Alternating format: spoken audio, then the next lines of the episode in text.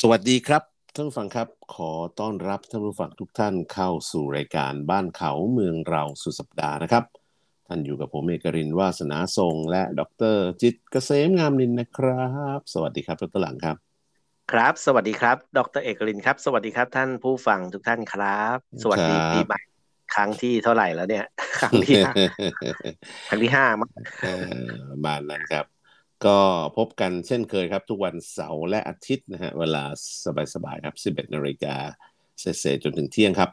เราก็นำเรื่องราวต่างๆ ที่น่าสนใจตามยุคตามสมัยนะตลังมาพูดคุยกันแบบสบายๆที่นี่ครับ ใครที่สนใจติดตามข่าวสารเนี่ยก็สามารถที่จะติดต่อสื่อสารกับเราได้หลายช่องทาง ถ้าเป็น Twitter ของผมก็ a s s i ดรเอกรินนะฮะ dr e k a r i n ติดกันนะครับ ของนัตหลังกับ at จิตเกษม j i t k a s a m e แล้วก็ Facebook กับ YouTube อยู่ที่ไหนครับนัตหลังครับ ครับ Facebook YouTube แล้วก็ Spotify นะครับ ท่านผู้ฟังอืมเพื่อนครับๆสามารถค้นหาคำว่าบ้านเขาเมืองเราเป็นภาษาไทยได้เลยนะครับ ครับ วิธีการค้นหาเอ่อสิ่งต่างๆคำต่างๆ ในอินเทอร์เน็ตเนี่ยมันมีทริคอยู่นิดเดียวตัวเอกอือฮึ ให้ใช้เครื่องหมายสี่เหลี่ยมข้างหน้า อื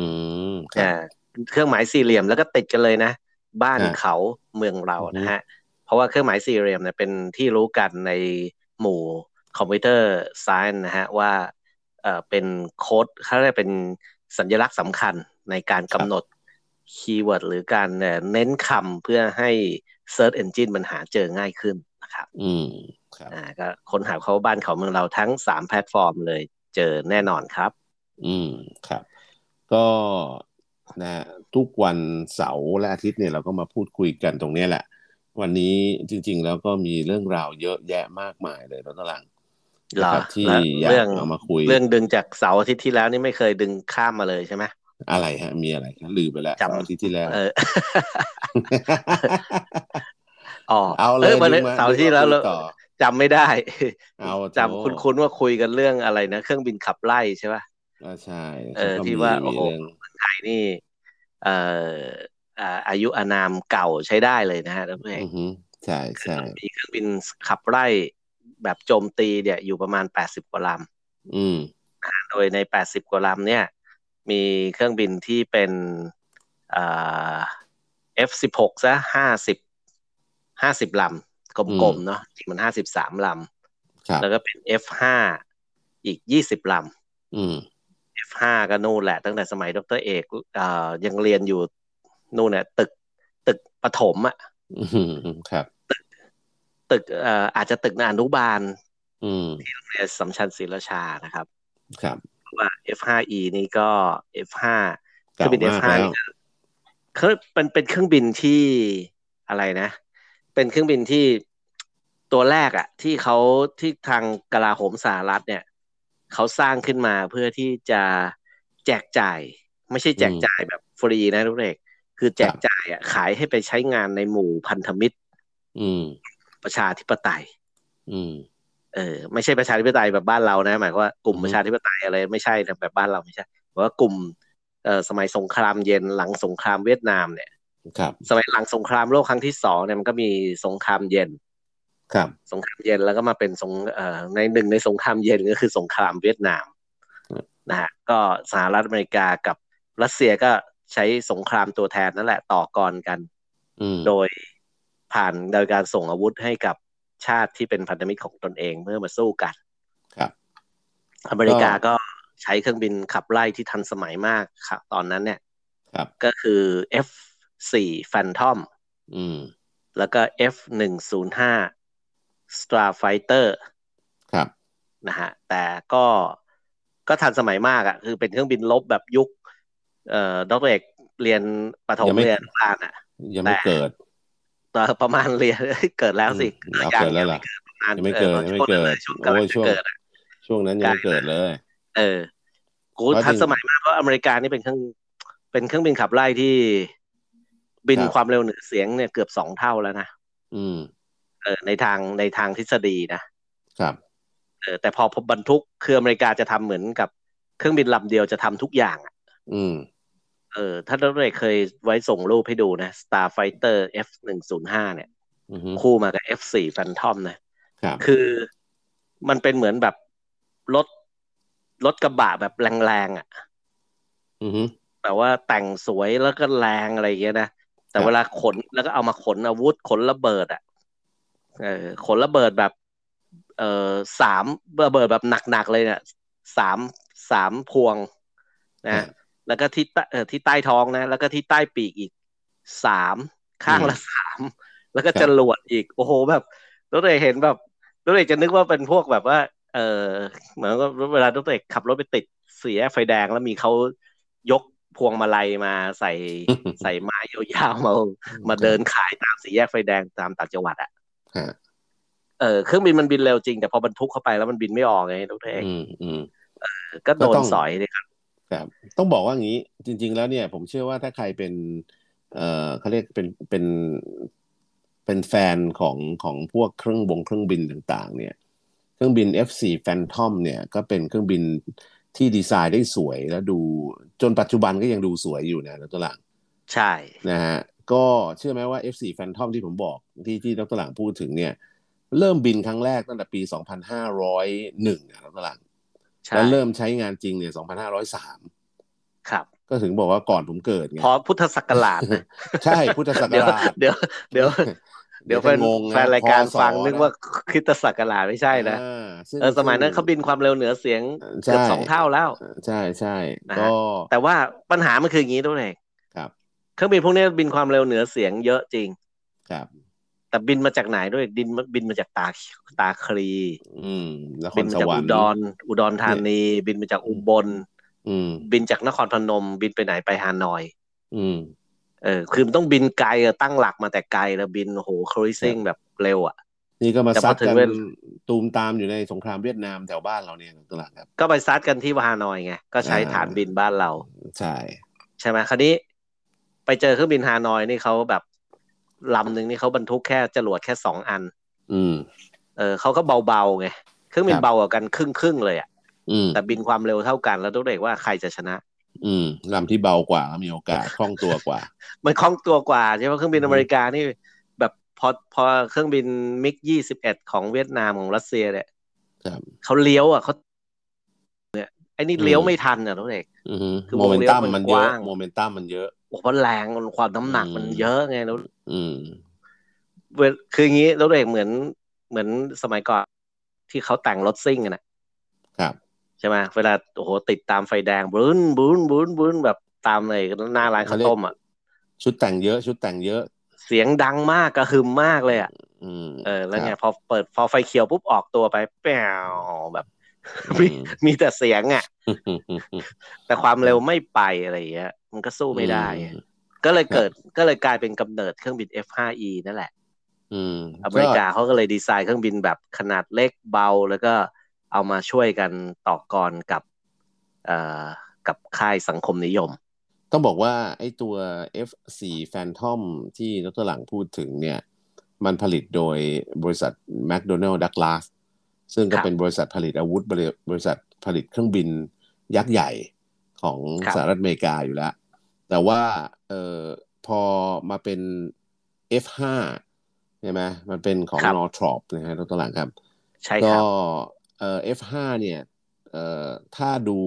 พวกเราอาจจะคุ้นตากับ F5 เยอะมาก เพราะว่ากองทัพอากาศเราใช้ F5 มา F5E เนี่ยมายาวนานมากเลย แล้วตอนหลังอืมก็รู้สึกจะมาอัปเกรดอะไรบางอย่าง เพิ่มเติมอะไรโอ้อัพก็ยัเยอะใช้ต่อเนื่องมาโอ้โหแบบไม่รู้กี่สิบปีนะก็ตอนหลังใช้มาสี่สิบถึงห้าสิบ40ปี แล้วตั้งแต่หลังนั่นดิตั้งแต่สงครามหลังสงครามเวียดนามมาทุกเอกคือครึ่งแล้ศวก็ตวรรษอะ แล้วก็บินโชว์วันเด็ก แล้วก็เออได้ลบจริงด้วยนะ F5E เออเนี่ยลบเออหลาเออหลายใช่สมรภูมิเลยนะ เน้นอะไรรู้ป่ะ อะไรครับ เน้นเออคือประเทศไทยเนี่ยยุทธศาสตร์ของทออก็คือทำลายไอ้พวกฐานยิงต่างๆไงคือเป็นหน่วยทออครับเนี่ยจริงๆเป็นหน่วยสนับสนุนอืมภาคพื้นดินเออครับสนับสนุนทอบอครับแล้วหลังๆเนี่ยเออครั้งหลังเนี่ยก็ต้องมาสนับสนุนทอรอแล้วเออก็จะต้องมีอืมฝูงบินที่แบบ ประสิทธิภาพสูง คือเช่นใช้เครื่องบินคริปเปนของสวีเดนเนี่ยนะอยู่ที่สุราษฎร์ธานีใช่ปะครับครับดังนั้นเราก็ต้องศึกษากลยุทธ์ของกองทัพเขาอืมเขาเขาจะเขาจะคิดหาอ่านยังไงเนี่ย ผมว่าเขามียุทธศาสตร์อยู่ อืม มันไม่ใช่ ไม่ใช่ว่าประเทศไทยเราเป็นประเทศแบบนี้ แล้วก็เอาเครื่องบินแบบนั้นแบบไหนดีที่สุดของค่ายนั้นค่ายนี้มาใช้ แล้วมันจะดีเสมอไปไม่ใช่มันต้องอยู่ที่ยุทธศาสตร์ของแต่ละประเทศวิธีคิดวิธีการฝึก วิธีการอยู่ที่ภูมิประเทศด้วยจริงไหมทุกท่านอืมอืมจริง ๆ ถ้าใครติดตามข่าวสารดีๆ เนี่ยเอ่อตั้งแต่ยุคก่อนนู้นเนี่ยที่เราเอา F5 มาประจำการเนี่ย เรามีมาหลายซีรีส์นะตัวหลังครับ มีตั้งแต่ F5A F5B F5AB นี่คืออ่าคืออะไรรู้ไหมทุกเด็กครับ คือ F5 ที่สหรัฐให้เวียดนามใต้ อืมเอ่อในการที่จะต่อกรกับเวียดนามเหนือ อืม เออแต่เวียดนามใต้แตกซะก่อนแล้วก็เลยบินต้องช่วยกันบินหนีมาลงที่อู่ทะเภาครับ แล้วก็เอาเขาให้ใช้ที่นี่เลย แล้วก็แล้วก็ขนแล้วก็บินขึ้นเรือบรรทุกเครื่องบินอ่าฮะอะไรนะกลับอเมริกาทุกเด็กอ๋อเหรออืมเออ แล้วก็ครับแล้วก็ขนไปไม่หมดก็ทิ้งเอ่อมอบให้ประเทศไทยไว้ใช้รู้สึกจะสองลมประจำการอยู่ำอ่า นิดหนึ่งแล้วก็เลยแล้วนั่นก็แหละแล้วก็มีถัดมานี่ F5E นี่ที่เยอะสุดนะฮะอ่าอันนี้ซื้อแล้วก็เองอ่าแล้วก็มี F5F แล้วก็มี RF5A ก็เป็นเครื่องบินตรวจการขับไล่เหมือนกัน แล้วก็มี F5TH อันนี้คือล่าสุดที่อัปเกรดขึ้นมา TS อ่าก็คือ F5E นั่นแหละ ปรับแต่ปรุงเป็นโดยเวอร์ชันไทยที่ ปรับปรุงโดยที่กองที่ทัพอากาศไทย ปรับปรุงโดยกองทัพอากาศโดยใช้เอ่อเทคโนโลยีในการขัดสีฉวีวันเปลี่ยนอืมอะไรเกือบทั้งเยอะเลยของอิสราเอลเลยอ่านะเนี่ยก็ที่ด้วยนี่พูดคือมาเนี่ย คือเป็น F5TH เนี่ย ที่ปรับปรุงแล้วเนี่ยครับยี่สิบลอืมำเออมันก็ประเทศเรามีแปดสิบใช่ไหมแปดสิบสามเป็น F16 ซะห้าสิบสามเป็นอะไรอะ เป็นนั่นอะ เป็นเอ่อกริป F5 เพนเหรออ๋อเป็น TS F- ซะยี่สิบ FRTH อ่าเอ่อที่เหลือสิบเอ็ดลำก็คือกริปเปนกริปเพนคือตอนนี้อ่าที่ใช้ใช้งานได้จริง ๆ ก็มีอยู่แค่นี้ใช่ไหมที่เป็นเครื่องบินขับใช่ไล่แปดสิบกว่าอืมลำคราวนี้ห้าสิบสามลำที่เป็น F16 เนี่ยทุกเรกครับ ใช้จริง ๆ เนี่ยนะ คือใหม่จริง ๆ ที่อัปเกรดแบบคล้ายๆ F5E อะอืมก็คือสิบประมาณสิบแปดลอืมำสิบหกลอืมำสิบหกถึงสิบแปดลครับำ ที่เหลือนี่คือนู่นน่ะ F16 รุ่นแรกแหละทุกเรกเออก็รุ่นเอเก่าอแล้วกึก็กเออรุ่นเก่าเกิกแล้วก็แบบซ่อมกันมาเรื่อยๆ แล้วก็สะอืมเออแล้วก็หนึ่งในพวกนั้นก็คือเป็น F16 ที่กองทัพอากาศสิงคโปร์มอบให้อีกนะ แล้วก็มีที่คุยกันไปแล้วสัปดาห์ที่แล้วก็คือเอ่อฝูงหนึ่งก็คือซื้อเป็นเครื่องบินที่เขาซื้อจากเครื่องมือสองจากอเมริกาที่เขาเอามาจากเทรซายอืมใช่ไหม งั้นครับโอ้โหปลดประจำการเพียบเลยด้วยที่ใช้จริง ๆ อะ ที่ใช้ได้อืมมีประสิทธิภาพจริง ๆ ถ้าเกิดมีการเอ่อต้เขาองเรียกไปต่อสู้กันทางอากาศนะอ่าก็ต้องมีอ่ากริปเปนครับ F5E นี่ก็ใช้สนับสนุนภาคพื้นดิน อืม เออแล้วก็แล้วก็ F16 อีกประมาณ 16ถึง18 ลำเท่านั้นเองอืไม่ได้เยอะนะเอกครับ แต่ผมเข้าใจว่าทอ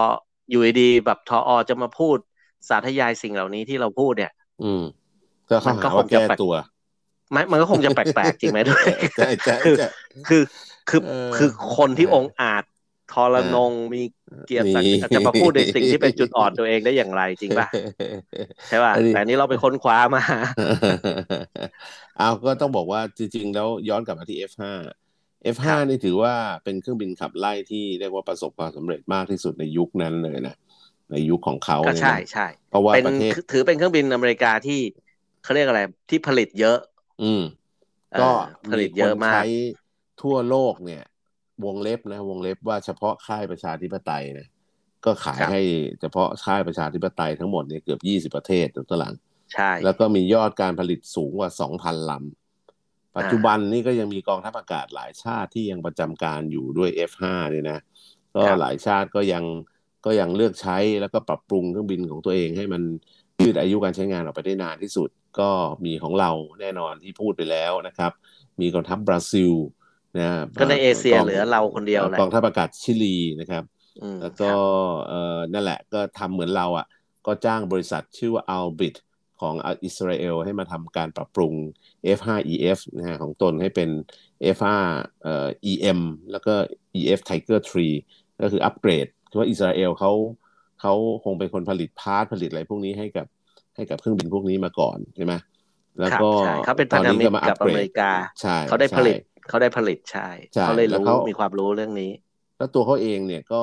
จริงๆต้องบอกว่าอิสราเอลเนี่ยเป็นประเทศที่มีเทคโนโลยีอะไรที่บางอย่างที่เราไม่รู้เยอะมาก โดยเฉพาะทางการทหาร แล้วก็ทางการเกษตรตัวหลังรวมถึงพวกอุปกรณ์อิเล็กทรอนิกส์เอ่อที่เป็นอิเล็กทรอนิกส์ทางการทหาร รวมถึงอิเล็กทรอนิกส์ทางไฟฟ้ากำลังที่เนี่ยที่เกี่ยวข้องกับอุปกรณ์วัดด้านพลังงานพลังงานอะไรต่างๆเนี่ยเขามีบริษัทคือประเทศเขาเล็กนิดเดียวแล้วตลาดครับ แต่เขามีโน้ตฮาวพวกนี้อยู่ในประเทศเขาเอง แล้วผลิตอุปกรณ์ อุปกรณ์พวก part พวกชิ้นส่วนอะไรเหล่านี้เอาไปขายทั่วโลกเลยนะคือประชากรเขาจำนวนก็ปริมาณพอๆกับสิงคโปร์อะใช่เขา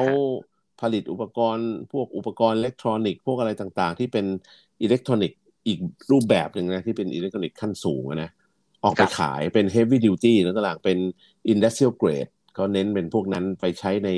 การทหารไปใช้ในอุตสาหกรรมหนักอะ่ะ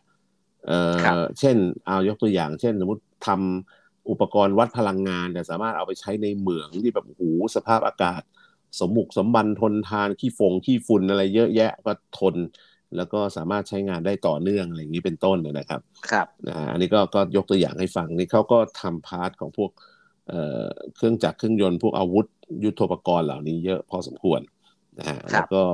ใน 20 ประเทศเนี้ยก็โอ้โหมีทุกภูมิภาคเลยนะไอเอฟห้าที่ถูกไปประจำการเนี่ย ก็เรียกว่ากระจายไปทั่วโลกทุกแทบทุกประเทศที่เป็นกลุ่มประเทศประชาธิปไตยเนี่ยล้วนมีเคยมี F5 หลายประเทศก็เลิกเลิกประจำการปลดประจำการไปพักใหญ่แล้วนะก็มีตังค์แล้วก็ซื้อใหม่กันนะนะฮะแต่ว่าของเรานี่ก็ยังเนี่ยเหมือนกับเนี่ยเหมือนกับชิลีบราซิลอะไรพวกนี้แหละ ก็อัปเกรดรุ่นเก่ามาใช้กันต่อไปก่อนนะครับนะก็ต้องถือว่าแต่ผมว่ามันเป็นเครื่องบินฝึกที่ดีนะลูกเอกอืมเพราะว่าเพราะว่าเป็นเครื่องบินที่คือเครื่องบินรุ่นใหม่ ๆ ยุคใหม่เลยเนี่ย มันบินง่ายครับ เพราะว่าคอมคอมพิวเตอร์มันช่วยหมดอะอืมใช่เรื่องทั้งระบบสื่อสารระบบควบคุมระบบอาวุธเนี่ยมันใช้สั่งการทางหมวกเนี้ยครับเออสั่งการผ่านไอ้ไอ้ทางหมวกเนี่ยหมวกเขาที่ใช้เชื่อมต่อกับนักบินเลยครับ คือคือมันเครื่องถ้าเกิดคอมพิวเตอร์มันช่วยเยอะ แต่ถ้าเป็นเครื่องบินขับไล่รุ่นที่ไทยใช้เนี่ย นักบินต้องเก่งมากด้วยอืม ต้องมี skill แล้วเครื่องบิน ใช่เพราะเผลอๆ F5E เนี่ยนะแล้ว F F5TS เนี่ยผมว่าเราเผลอๆจะบินยาก บินยากกว่า F16 เยอะอ่าแน่นอน ก็ manual เยอะไง มันเหมือนเราขับรถไม่มีพวงมาลัย power เกียร์ธรรมดา กับขับรถเกียร์พวงมาลัย power เกียร์ manual ไอ้เกียร์ auto เงี้ยตลาดใช่ไหมคนเคยขับรถ auto มามาขับ manual ได้มากเออไม่ขับลำบากเงี้ยฮะเออแล้ว manual ยังไม่พอนะ F5E เห็นลำเล็ก ๆ นะ ครับ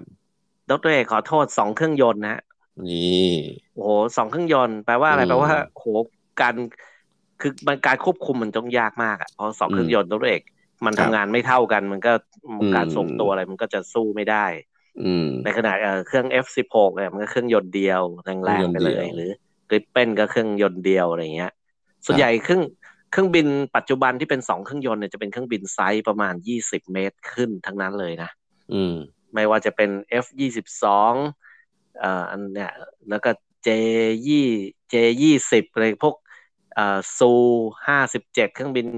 แบบ advance มากของโลกเอ่ออ่าของอะไรของรัสเซียของอเมริกาของจีนเนี่ยครับใหญ่ด้วยพวกเป็นเครื่องบิน F15 พวกอะไรเงี้ยเพราะเพราะคือต้องพิสัยการบิน ไกลมากอะไรเงี้ยสองเครื่องยนต์ สมรรถนะสูงมาก พวกลำใหญ่ๆ ใช้สองเครื่องยนต์แต่ F5E นี่พิเศษมากเลย เป็นเครื่องบินขนาดสิบสี่สิบสี่เมตรครึ่งลำเล็กแต่ใช้เทอร์โบเจ็ตยนต์อะสองสองเครื่อง ผมว่าเขาเขาอาจจะเอาไว้แบบเผื่อกรณีแบบเครื่องหนึ่งพังอีกเครื่องหนึ่งยังได้ไม่ใช่ทดแทนกันอะไรอย่างนี้ป่ะไม่ใช่ตัวเอกหรือว่าไม่ใช่ไม่ใช่ คือสมัยอ่าสมัย เขาเรียกอะไรอะ สมัยสงครามเวียดนามอะ สมัยนั้นอะ คือเขาเขาต้องเขาทำเครื่องบินแบบใหญ่ ๆ มาแล้วมันดูแลรักษายาก อืมที่ออกไป F4 ฟันทอมอะไรพวกนี้เครื่องบินพวกนี้มันมันดูแลลำบากเลยใช้เอนจิเนียร์เยอะไงเขาก็อยากที่จะหาเครื่องบินที่ดูแลรักษาง่าย ๆ อะไรเงี้ย เครื่องเครื่องลำเล็กแล้วก็เครื่องยนต์เล็ก ๆ อะไรเงี้ยเพื่อให้ชาติพันธมิตรได้ใช้งาน ก็เลยออกมาเป็น F5E F5 นี่แหละอ่า แล้วก็เครื่องยนต์ก็เล็ก แต่ใช้สองเครื่องยนต์ อืมอ๋อคือสองเครื่องยนต์นี้ใส่เพื่อให้มันกำลังถึงใช่ไหมใช่เพื่อจะได้ขับเคลื่อนได้ เพราะว่าก็เครื่องยนต์อ่าก็เป็นของ General Electric อะเป็น GE ใช่ก็ถือว่าอ้าวก็ถ้าใครนึกภาพไม่ออกก็จะมีรูช่องอากาศเข้าสองฝั่งอะเป็นช่องอยู่ข้างๆข้างๆห้องนักบินเนี่ยครับด้านล่างก็จะมีช่อง hood เหมือน hood ที่อากาศไหลเข้าสองช่อง นั่นก็คือครับสองเครื่องยนต์ วิ่งเข้าไปแต่เป็นเครื่องยนต์ที่ไม่ใหญ่มากนะรถตวหลังนะเอ่อเดี๋ยวช่วงเพียวๆยาวเออเดี๋ยวช่วงนี้เราพักสักครู่ก่อนเดี๋ยวกลับมาคุยต่อในช่วงที่สองมาติดตามเอ่อกล้องโทรทรรศน์ James Webb ซิว่าไปถึงไหนยังไงแล้วนะครับ แล้วก็มีข่าวคราวอีกเยอะแยะมากมายที่มาคุยกันครับ เดี๋ยวช่วงนี้พักกันสักครู่ครับ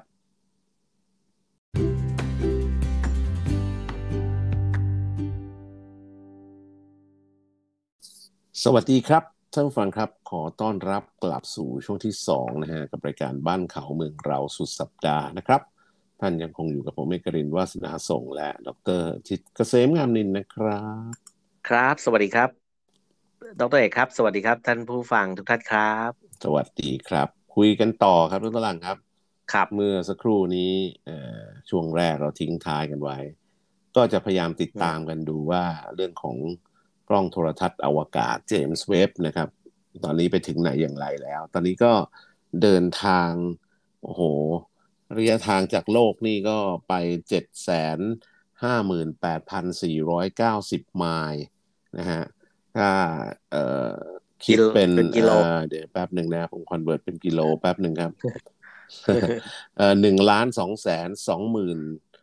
หกร้อยเจ็ดสิบเจ็ดจุดห้ากิโลเมตรนะครับล้านสองแสนกว่ากิโลเมตรละนะฮะซึ่งก็ต้องถือว่าไปได้แปดสิบกว่าเปอร์เซ็นต์ละของระยะทางที่จะต้องไปเข้าสู่วงโคจร เข้าเข้าไม่ใช่สู่วงโคจรเข้าสู่จุดตรงนั้นน่ะ ซึ่งก็นั่นแหละก็เป็นวงโคจรที่จะโคจรไปพร้อมกับโลกถูกไหมน้องตวหลังครับ ครับ ขนานกันโลกเลยอ่าขนานกับโลกนะครับ ตอนนี้ก็ไปไกลแล้วก็กลางทุกอย่างที่จำเป็นต้องกลางออกมาครบหมดแล้ว นะครับอ่าครบจบแล้วครบจบแล้วแปลจว่าบแล้ว เรียบร้อย ตอนนี้เหลือเข้ารอเข้าวงโคจรนะรอเข้าจุดครับจุดที่เข้าวงโคจรนะครับ ก็เดี๋ยวต้องรออัปเดตต่อไปเอาละครับ กลับมาที่ข่าวคราวที่น่าสนใจในช่วงนี้กันหน่อยนะตัวหลังอืมเออล่าสุดมีข่าวคราวเรื่องท่านมหาธีโมฮัมหมัดอดีตนายกรัฐมนตรีของมาเลเซีย อายุ 96 แล้ว ก็ล่าสุดครับนี้ก็ไม่ค่อยสบายเท่าไหร่นะ ที่ท่านเพิ่งอืมออกจากโรงพยาบาลมา หลังจากที่ต้องเข้ารับการรักษาตัวเนี่ยสองรอบในเวลาติดๆกันเลยนะท่านหลังครับ ซึ่งก็ต้องบอกว่ามหาธีเนี่ยท่านก็ก่อนหน้านี้ก็แข็งแรงพอสมควรอะ มันนั้นจะเป็นนายกได้ยังไงอะนะอ่าเป็นอืมนายกขึ้นมาตั้งแต่เป็นเป็นมาสองรอบ รอบแรกนี่คือตั้งแต่ปี 1981 ถึง 2003 อันนี้คือจะสกราชนะ นะครับครับแล้วก็หายไปนานแล้วก็หลังกลับมาอีกทีก็มานั่งในตำแหน่งอีกครั้งในปี 2018 ถึง 2020 โอ้โหอืมใครจะเชื่อนะ ก็หายไป 15 ปีอะแล้วยังกลับมาเป็นนายกรัฐมนตรีได้อีกรอบหนึ่งอืมในอายุ 90 กว่าอืมแต่ว่าช่วงนี้นี่รู้สึกว่าด้วยอย่างที่ว่านะ โลกเราเอ่ออาอายุเนี่ย พออายุเยอะขึ้นร่างกายมันก็เสื่อมสภาพกันลงไป ท่านก็มีประวัติการรักษาหัวใจอะไรมาบ้าง ครับ ล่าสุดก็เอ่อถูกนำส่งโรงพยาบาลที่สถาบันโรคหัวใจแห่งชาติ เมื่อวันที่ 7 มกราคมที่ผ่านมาก็เป็นครั้งที่สองแล้วนะตวหลังก่อนหน้านี้ 16 ธันวาไปรอบหนึ่งแล้วนะฮะรอบนี้ก็รอบที่สองแต่ว่าก็ตอนนี้ก็อนุญาตให้ออกจากโรงพยาบาล กลับมาอยู่บ้านได้ละนะครับครับตวหลังก็ถือว่าเป็นเอ่ออัปเดตข่าวให้ทราบว่าเอ่อท่านมหาธีก็ยังก็ยังเขาเรียกยังพอไหวนะฮะถึงแม้จะหยุดเล่นการเมืองไปแล้วเพราะเล่นไม่ไหวนะครับ อันนี้ก็ก็อัปเดตข่าว แล้วก็มีอัปเดตข่าวอีกนิดหนึ่งเรื่องของวัคซีนแหมช่วงนี้ทำไมผมตั้งคำถามนะทำไมตอนนี้ทุกคนเอ่อที่ขายวัคซีนเนี่ยออกมาโปรโมทวัคซีนตัวเองมากเลยนะตวหลังครับนะฮะอะ เออก็มันเหมือนกับว่าก็แหผมเคย hard sell อะ ช่วงนี้ hard sell เลยอะเออดรเอกว่าครับเอ่อบริษัทวัคซีนแต่ละบริษัทอะครับปีหนึ่งเขามีรายได้เป็นเป็นหมื่นหมื่นล้าน อืมครับเหรียญนี่นะดรเอกนี่ดรหลังเป็นโควิดป่ะเนี่ย ไม่ไม่ไม่อันนี้เนี่ยครับ อ่า เป็นหมื่นหมื่นล้านเหรียญนะเว้ยครับครับ อืมแล้วก็แล้วหลายเขาจะแสอยู่นล้านบาทอืมเขาจะอยู่เฉยได้ไงจริงป่ะใช่แล้วก็คงลงทุนพัฒนาอะไรกันไปเยอะแล้วอะพอสมควรนะนะไม่หมดแล้วคืเอนทุนอคือเออใช่ใช่นะป่านนี้ก็คืนทุนคืนทุนไปแล้วด้วยเออกำไรไปเยอะแล้วด้วยกำไรมหาศาลเออแล้วก็ตอนนี้เนี่ยเออเอาเอาเอาข่าวนี้ก่อนแล้วกัน ก็ครับทาง a s t r a z เซ e c a ซึ่งก็เป็นผู้พัฒนาวัคซีนที่เรารู้จักกันนี่แหละ นะครับ ก็ออกมาบอกว่าเขาเนี่ยพัฒนาวัคซีนต่อเนื่องนะเขาดูเขามีการทดลองฉีดเข็มกระตุ้นเข็มที่สามไปแล้วเนี่ย หลังจากฉีดแอสตราสองเข็มนะเข็มที่สามเป็นแอสตราเนี่ยนะครับก็ทำเห็นว่าระดับแอนติบอดีกับสารภูมิต้านทานในร่างกายเนี่ยเพิ่มสูง แล้วก็สูงมาก สามารถยับยั้งเชื้อโอมิครอน แล้วก็เชื้อกลายพันธุ์อื่น ๆ ทั้ง เบต้าเดลต้าอัลฟาแกมมาอะไรเนี่ยที่เขาบอกเลยนะก็พูดครับง่ายๆว่ากำลังบอกว่า พี่ซัดอีกสักเข็มหนึ่งเถอะ แล้วมันจะป้องกันทุกอย่างได้ครบแน่นะฮะก็เขาบอกว่าอย่างนี้ฮะเออเขาพยายามทดสอบกับคนที่ฉีดสองเข็มแรกเป็นแอสตราด้วย แล้วก็สำหรับคนที่ฉีด mRNA มาก่อนหน้าด้วยเขาก็ทดสอบด้วยนะ ก็ปรากฏปรากฏว่าผลยืนยันออกมาเนี่ยก็ทำให้เอ่อ ได้ข้อมูลที่ค่อนข้างชัดเจน แล้วก็เลยส่งข้อมูลให้หน่วยที่กำกับดูแลเอ่อกฎระเบียบทั่วโลกพิจารณาเนื่องจากว่ามีความจำเป็นเร่งด่วนสำหรับการฉีดวัคซีนเข็มกระตุ้นนี่ครับนะจริง ๆ ก็แสดงว่าเหมือนเปลี่ยนสูตร เปลี่ยนอ่าสูตรขึ้นมา แล้วก็ครับแล้วก็เอ่อ minor change อะประมาณอย่างนั้นนะถ้าลดก็ minor change เปลี่ยนคิ้วขอบกันชนอะไรหน่อยนึง แล้วก็ก็ครัก็บขายต่ออะ นะฮะอืมก็เราก็ไม่แน่ใจด้วย เพราะเราก็มองไม่เห็นว่าข้างในตกลงเขาทำอะไรมาบ้างอะนะครัแล้บวก็สุดท้ายเนี่ยเขาก็บอกว่าต่อไปนี้เนี่ย คนจะต้องฉีดสามเข็มแหมว่าไปนั่นตอนนี้เราเขาก็เลยเห็นกระแส กระแสเขาคนเขาที่เพิ่งแบบพูไปดต่อสามคิวเข็มอืมเออแต่ประเทศไทยนี่เราฉีดไปแล้ว เราเริ่มแล้วนี่เราซัดไปก่อนอ่าคนอื่นแล้วนะครับฮะครับแล้วก็ โหเห็นว่ายืนต่อคิวกันแล้วแบบแทบสลบอะอาการเก่าๆกลับมาอีกแล้วนะตัวหลังครับ ครับทั้งครับที่เอ่อสถานีกลางบางซื่อ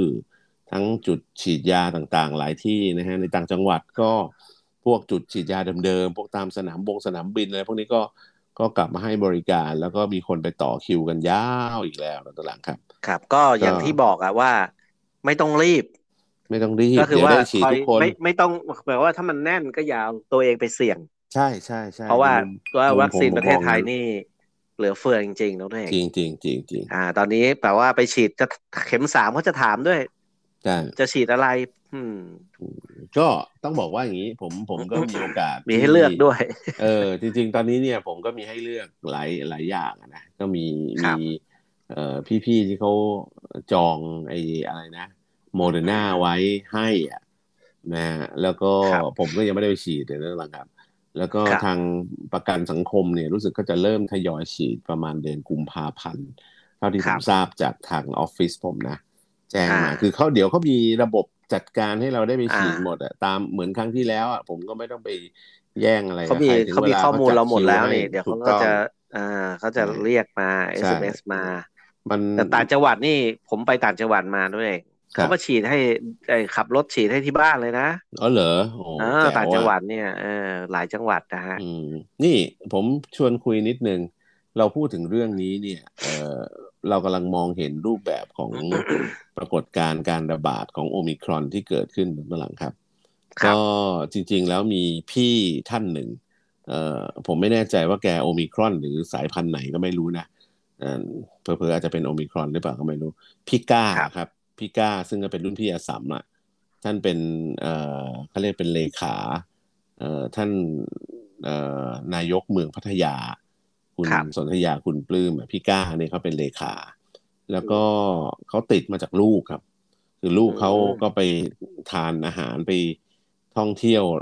ที่แถวแถวๆบางแสนอะไรอย่างเงี้ยครับ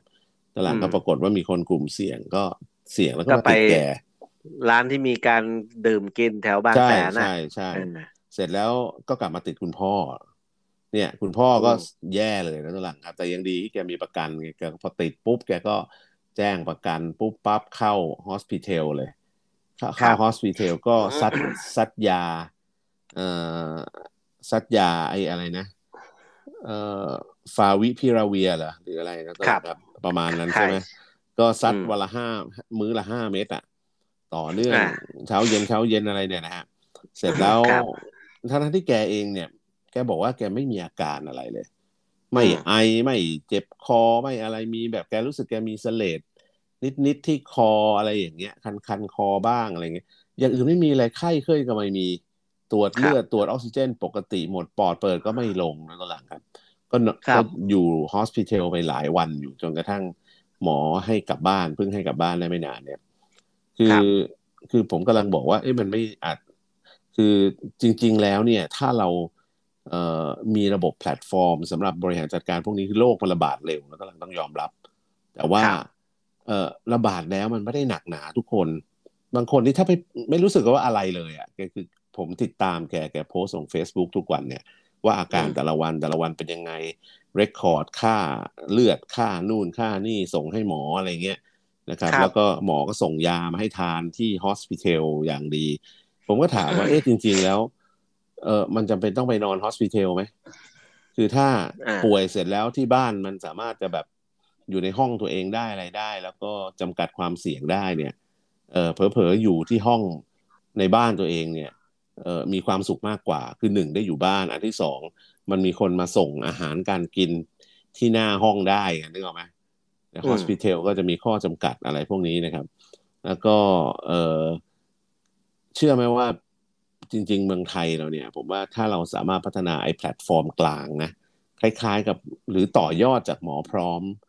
ออกไปให้มันสามารถเป็นแพลตฟอร์มที่เอ่อบริหารคนคนที่ติดคนที่ป่วยอะแต่ไม่ได้มีอาการรุนแรงแล้วก็อยู่ที่บ้านไปดูอาการครับจัดการแบบที่อังกฤษเขาทำอะนะตัวหลังครับ ครับที่อังกฤษเขาทำก็คือ ป่วยคุณอยู่บ้านเลย อยู่เสร็จอืมถ้าไม่ได้มีอาการเยอะอะไรก็กินยารักษาตัวกันไปอยู่ที่บ้านนั่นแหละนะคครัรับบแต่ว่าถ้ามีอาการอะไรเยอะผิดปกติก็แจ้งหมอเขาก็มีคนแบบติดตามข่าว ติดตามอาการคุณตลอด ผ่านระบบออนไลน์นั่นแหละครับ เสร็จแล้วอืมถ้ามีอาการไม่ดีเมื่อไหร่เขาก็จะส่งรถพยาบาลมารับที่บ้าน ถ้าเราทำอย่างเงี้ยได้ มันก็จะไม่มีไม่มีปัญหาเรื่องของคนล้นโรงพยาบาล แล้วก็ครับไม่มีปัญหาว่าจะต้องไปสร้างโรงพยาบาลสนามอะไรต่ออะไรที่ตอนนั้นโอ้โหวุ่นวายหาที่ตั้งโรงพยาบาลสนามกันสำคัญมันคือบุคลากรมันไม่มีแล้วล่ะอ่าไอ้โรงพยาบาลสนามอะเราเนรมิตได้ คือครับมีตังค์มันก็สร้างได้ไงแต่บุคลากรที่จะไปเฝ้าไปอยู่เขาก็ต้องโรพยาบาลแบ่งสไปนามใช่ใช่ คือคนมันมีอยู่แค่เนี้ย ครับแล้วมันไม่มีทางที่จะแยกร่างออกไปสุดท้ายก็ไปเอาอาสาสมัครอะไรต่ออะไรมา แล้วก็ก็เด็กพวกวัยรุ่นเออที่อังกฤษที่ตอนนี้ติดกันหนักๆเนี่ยครับก็พอแจ้งมหาวิทยาลัยแล้วเนี่ยเขาก็จะจัดให้ไปอยู่หอพักอ่าอ่าหอพักเอ่อตึกหนึ่งที่เป็นพวกตึกพวกติดครับโควิดเออแล้วก็อยู่ในนั้น อ่าเออแล้วก็เออผมไม่แน่ใจข้าวปลาก็เขาดูส่งแลมายังไงนะก็คงต้องจัดการดูแลได้ปกติฮะ ก็อีกอันหนึ่งที่แต่เราไม่ต้องออกมายาก็ไม่ต้องกิน ใช้โทรใช่คุยกับหมอเอาถ้าถูกเป็นอะไรถูกถูกมีโอกาสพูดคุยกับพี่ๆแหละผมผมไปภูเก็ตมาเมื่อสัปดาห์ที่แล้วเนี่ยครับก็ไปคุยกับพี่ๆหลายคนที่ทำธุรกิจโรงแรมอะเขาบอกว่าคือจริงๆต้องบอกว่ามันก็มีการติดนู่นติดนี่ติดนั่นอย่างที่เราเห็นตัวเลขอะ แต่แกบอกว่าจริง ๆ แล้วเนี่ย ถ้าเราสะคือเนื่องจากภูเก็ตเป็น sandbox อะอืนะม ถ้าเราสามารถที่จะทำให้โรงแรมทุกโรงแรมเนี่ยกันโซนผู้ติดเชื้อ คือหมายถึงว่าสมมุติว่าคือไม่ต้องย้ายออกไปไหนอะไม่ต้องเดินทางไกลไม่ต้องเคลื่อนที่เยอะ คือสมมุติคุณพบตรวจพบว่าติดเชื้อปั๊บเนี่ยนู่นเลยขึ้นไปอยู่ชั้นบน หรือขึ้นไปอยู่ชั้นไหนก็แล้ว แต่ที่จัดไว้ว่าทั้งฟลอร์เนี่ยเหมือนที่ดรพูดอะไอ้มหาลัยเขาก็จัดหอสำหรับเด็กติดเชื้อมาอยู่รวมกันไว้ อยู่ที่เนี่ย แล้วก็ดูแลรวมกันใช่ที่เดียวนะเอ้ยก็โรงพยาบาลโอ้แล้วเด็กอ้ยฮะ ตอนตอนที่ติดเดลต้าติดกันหนักๆอะครับหมู่หมู่บ้านผมอะเป็นเป็นไข่คือมีเขาเรียกชุมชนที่รอบรอบรอบหมู่บ้านผมเขาติดโควิดไงอืมฮะแล้วเวลาติดแล้วก็ติดกันแบบ เพราะว่าเป็นชุมชนที่คนอยู่กันเยอะ อืมเยอะมากเลยรู้เด็ก แล้วก็ เออเขาก็อะไรยังไงดีนะเดี๋ยวเขาก็มารับไปนะ แต่มันจะช้าหน่อยอะสมัยนั้นอืมมันไม่มีห้องอืมไม่มีอืมโรงพยาบาลสนามถูกมันไม่ถูกยังไม่ถูกพอเลยอะถูก ใช่ป่ะแล้วก็คนที่อยู่บ้านก็อาจจะแบบที่เหลืออยู่ก็เอ่อไม่ให้ออกพื้นออกไม่ควรจะออกจากพื้นที่ครับเอ่อพวกพวกผมที่เป็นหมู่บ้านใกล้เคียงก็รวบรวมเงินกันซื้อกับคงกับข้าวซื้อไข่แล้วเลขอืมไข่เนี่ยเอาไปส่งทิ้งยี่สิบแผงอะไรเงี้ย ซื้อข้าวซื้อไข่ซื้อเอ่อบะหมี่สึงเติงสำเร็จรูปอืมซื้อน้ำซื้อนมผ้าอนามัยซื้อเอาส่งมาให้เขาเลยครับ แล้วซื้อเอ่อซื้อไปบริจาคให้เขาเนี่ยนะเราไม่ต้องไปเองด้วยนะอืมไม่ใช่แบบเดินถือไปไปถ่ายรูปอะไรไม่เอารู้เองครับเออเพราะว่าทางทางรัฐบาลหน่วยเจ้าหน้าที่รัฐเนี่ยเขามาตี แบบพูดง่ายๆว่าเอามีเทปเทิปมาตีมาติดเลยอะ่ะเหมือนคลามเหมือนคลามซีนอะด้วยห้ามไม่ควรคือเข้าไปเป็นพื้นที่ที่แบบว่า เออเขาคเรียนกในก็ เพราะตอนนั้นห้องมันไม่มีจริงๆ แล้วคนที่ยังไม่ติดเขาให้อยู่ในนั้น แล้วก็เออมีคนออกมาครับพวกผมก็ซื้อสั่งซื้อตามซูเปอร์เนี่ยแหละ อืม แล้วก็บอกจุดว่าเอาไปวางตรงไหนตรงไหนนะไอคนส่งก็เขาก็กลัวนะเขาเอารถมาส่งของนี่เขาไปวางปากซอยตรงไหนตรงไหนตามที่ตกลงกันไว้ครับหัวหน้าชุมชนเขาก็มารับให้ไป แล้วก็เข็นรถแจกตามบ้านอะไรเขาก็ถ่ายรูปมาให้ดูเนี่ย เนี่ยอืมช่วยเหลือพึ่งพากันนะพี่อืม ใช่เออใช่เป็นสร้างความอบอุ่นให้เกิดขึ้นในหมู่เพื่อนอืมๆบ้านใกล้เรือนเคียงด้วยครับ ย้อนกลับมาที่ที่เรื่องเรื่องไอโฮมไอโซเลชันเนี่ยนะครับคือคือในยุคแรก ๆ เนี่ย ผมยอมรับว่ายุคนั้นเรายังไม่รู้จักโควิด กันคือตอนช่วงเราติดกันใหม่ๆอะแล้วช่วงเดลต้าช่วงอัลฟาอะไรพวกนั้นมันหนักไงคือครับคนยังไม่คือเอางี้มนุษย์ที่อยู่ในโลกเนี่ยมีน้อยคนมากที่มีภูมิต้านทานกับมัน เพราะฉะนั้นเวลามันติดเนี่ยมันก็เลยหนักหนาสาหัสนะครับเพราะฉะนั้นเอ่อแต่เราผ่านอยู่กับอยู่กับโควิด -19 มาทั้งหมดเนี่ยสองปีกว่าครับนะตอนหลังครับว่าสองปีแล้วเนี่ย ก็สิ่งที่เกิดขึ้นในโลกนี้ก็คือ ผมเชื่อว่าคนจำนวนมากอะก็ติดเชื้อโควิดไปแล้ว โดยไม่รู้ตัวแล้วก็หายแล้ว แล้วก็มีภูมิคุ้มกันโดยธรรมชาติ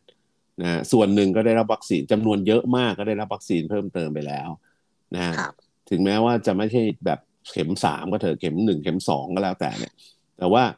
เอ่อความตื่นตกใจที่เราจะต้องไปนอนโรงพยาบาลทุกคนเหมือนในอดีตเนี่ยผมว่ามันไม่มีละมันต่างไปแล้วแทนที่เราจะไปนั่งคิดว่าเราจะต้องเตรียมการสร้างโรงพยาบาลสนามอะไรเพิ่มเติมอะไรอย่างเงี้ยลองคิดใหม่กลับกันว่าทำยังไงให้คนสามารถไอโซเลตตัวเองอยู่ที่บ้านได้ แล้วเขามีสป라이มีอาหารการกินมาส่งถึงที่ มีอะไรต่างๆมา คือพูดง่ายๆว่าเขาใช้ชีวิตได้โดยที่ไม่ต้องไปยุ่งกับใครไปต้องออกไปข้างนอกอะ่ะ ถึงเวลามีมอเตอร์ไซค์ส่งอาหารสามมื้อ ส่งยาวันละครั้งอะไรอย่างเงี้ยทั้งตลาดครับครับ แล้วก็ทำแอปพลิเคชันทำแพลตฟอร์มที่มันสามารถให้ทุกคนเข้ามาดาวน์โหลดและ register ตัวเองได้ ว่าตัวครับเอง ผมติดเชื้อครับ ผมอยู่บ้านนี้ครับ ใช่ไหมถ่ายรูปไอตัวอะไรนะ ATK ส่งไปให้ดู แล้วก็พอถ่ายรูป ATK ยืนยันตัวตนปั้งเรียบร้อย ก็สามารถที่จะทางภาครัฐเนี่ยก็จะทราบว่าอ๋อตรงนี้ไว้บ้านหลังกอไก่ขอไข่ตรงเนี้ยมีหมุดด้วย มันจะรู้ location รู้ทุกอย่างหมดว่าใครอยู่ตรงไหนบ้าง ที่ติดเชื้อ แล้วก็เราก็สามารถไปช่วยได้ตรงจุดไงคนคจะบริจาคอาหารช่วยก็ไปได้ตรงจุดว่าบ้านหลังเนี้ยแน่นอนก็มี Delivery ส่งถึงบ้านเลย อย่างที่ต้นหลังทำก็ส่งไข่ส่งน้ำส่งมาช่วยเหลือม่ากัส่นงอาหาร ก็ส่งไปที่บ้านนี้เลย แล้วอ่าคนที่อยากเข้ามาเป็น volunteer เป็นคนช่วยภาครัฐ ส่งนั่นส่งนี่ก็ใช้แอปพลิเคชันตัวนี้เข้ามา แล้วก็พูดง่ายๆก็เป็นไปเป็นอาสาสมัครที่จะเข้าไปช่วยประสานงานช่วยส่งนั่นสั่นส่งนี่ประสานกับโรงพยาบาลไปรับยามาส่งให้เขาอะไรอย่างเงี้ย คือจริง ๆ ถ้าผมก็ไม่เข้าใจเหมือนกันนะทำไมเรา เราไม่คิดทำตรงนี้ให้มันเป็นเรื่องเป็นราว มันเราผ่านมาตั้งสองปีแล้วนะ แล้วถ้าทำตรงนี้เป็นเรื่องเป็นราวต่อไปเวลามันเกิดเหตุไอ้ระบาดลักษณะแบบนี้อีกในอนาคตไม่ว่าจะเป็นอะไรก็แล้วแต่เนี่ยมันจะได้ทำมันก็ใช้แพลตฟอร์มตัวเดิมได้เนกอะครัไหมพยายามเอาไปแทรกไว้ในแอปพลิเคชันหลักๆ ที่เราที่เราใช้กันนะซึ่งพอมีหมอพร้อมเนี่ยผมว่าอนาคตเราฉีดวัคซีนไข้หวัดใหญ่มันก็ควรขึ้นมาโชว์บนนั้นด้วย ครับ เราไปเข้าโรงพยาบาลมีโรคประจำตัวอะไรยังไงเรคคอร์ดมันควรจะขึ้นมาในนั้นด้วยครับคืออให้นามัน คตคงขึ้นหมดแหละ ผมดูแล้ว เขากำลังเขากำลังเออพัฒนาอยู่ ใช่ไหมเอาให้มันครบทุกอย่างแล้วก็ครับมีหมอครับพร้อมตัวเดียวนี่ไปไหน ทั่วโลกได้หมด ตอนนี้ก็ได้ละตอนนี้พอเข้าไปลิงก์กับระดับโลกเรียบร้อยนะฮะคือคือแพลตฟอร์มต่างประเทศ ผมไม่แน่ใจว่าดีดีกว่าหมอพร้อมนี่มีไหมทุกท่านอืมก็ เออผมไม่เพราะเราไม่เคยไปต่าง เพราะตั้งแต่มีใช่โควิด ไม่เคยไปต่างประเทศอะไรเงี้ยผมเลยใช่ไม่รู้ใช่ว่า ที่ดีกว่าหมอพร้อมนี่มีไหมเพราะหมอพร้อมอืมให้เวลาเขานิดนึงอืมแต่ว่าเขาก็ไอ้ทำก็ข้อมูลทำดีนี่ขึ้มันนะ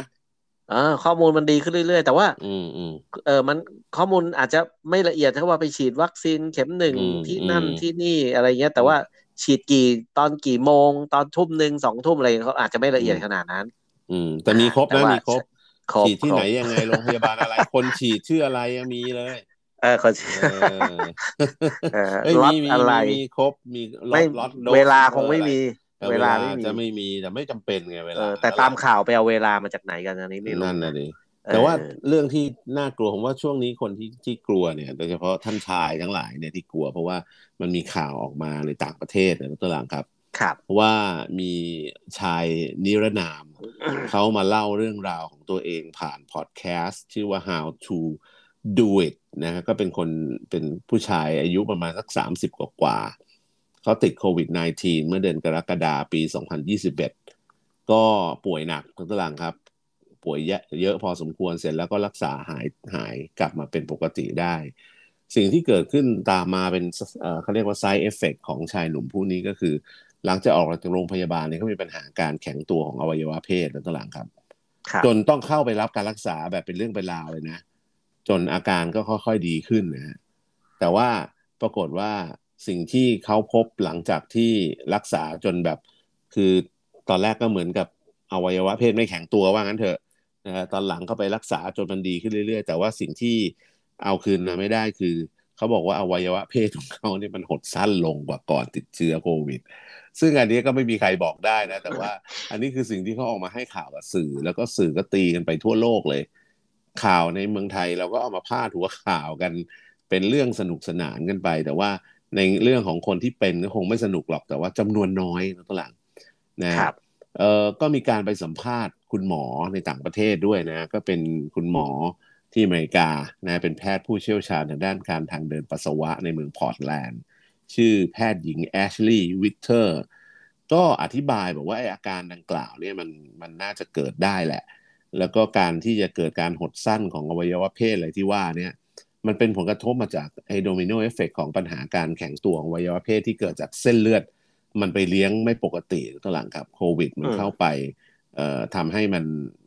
เลือดเลือดอะไรมันไหลไหลเวียนไม่ไม่สะดวกไม่สูดไม่ไม่อยู่ในภาวะปกติ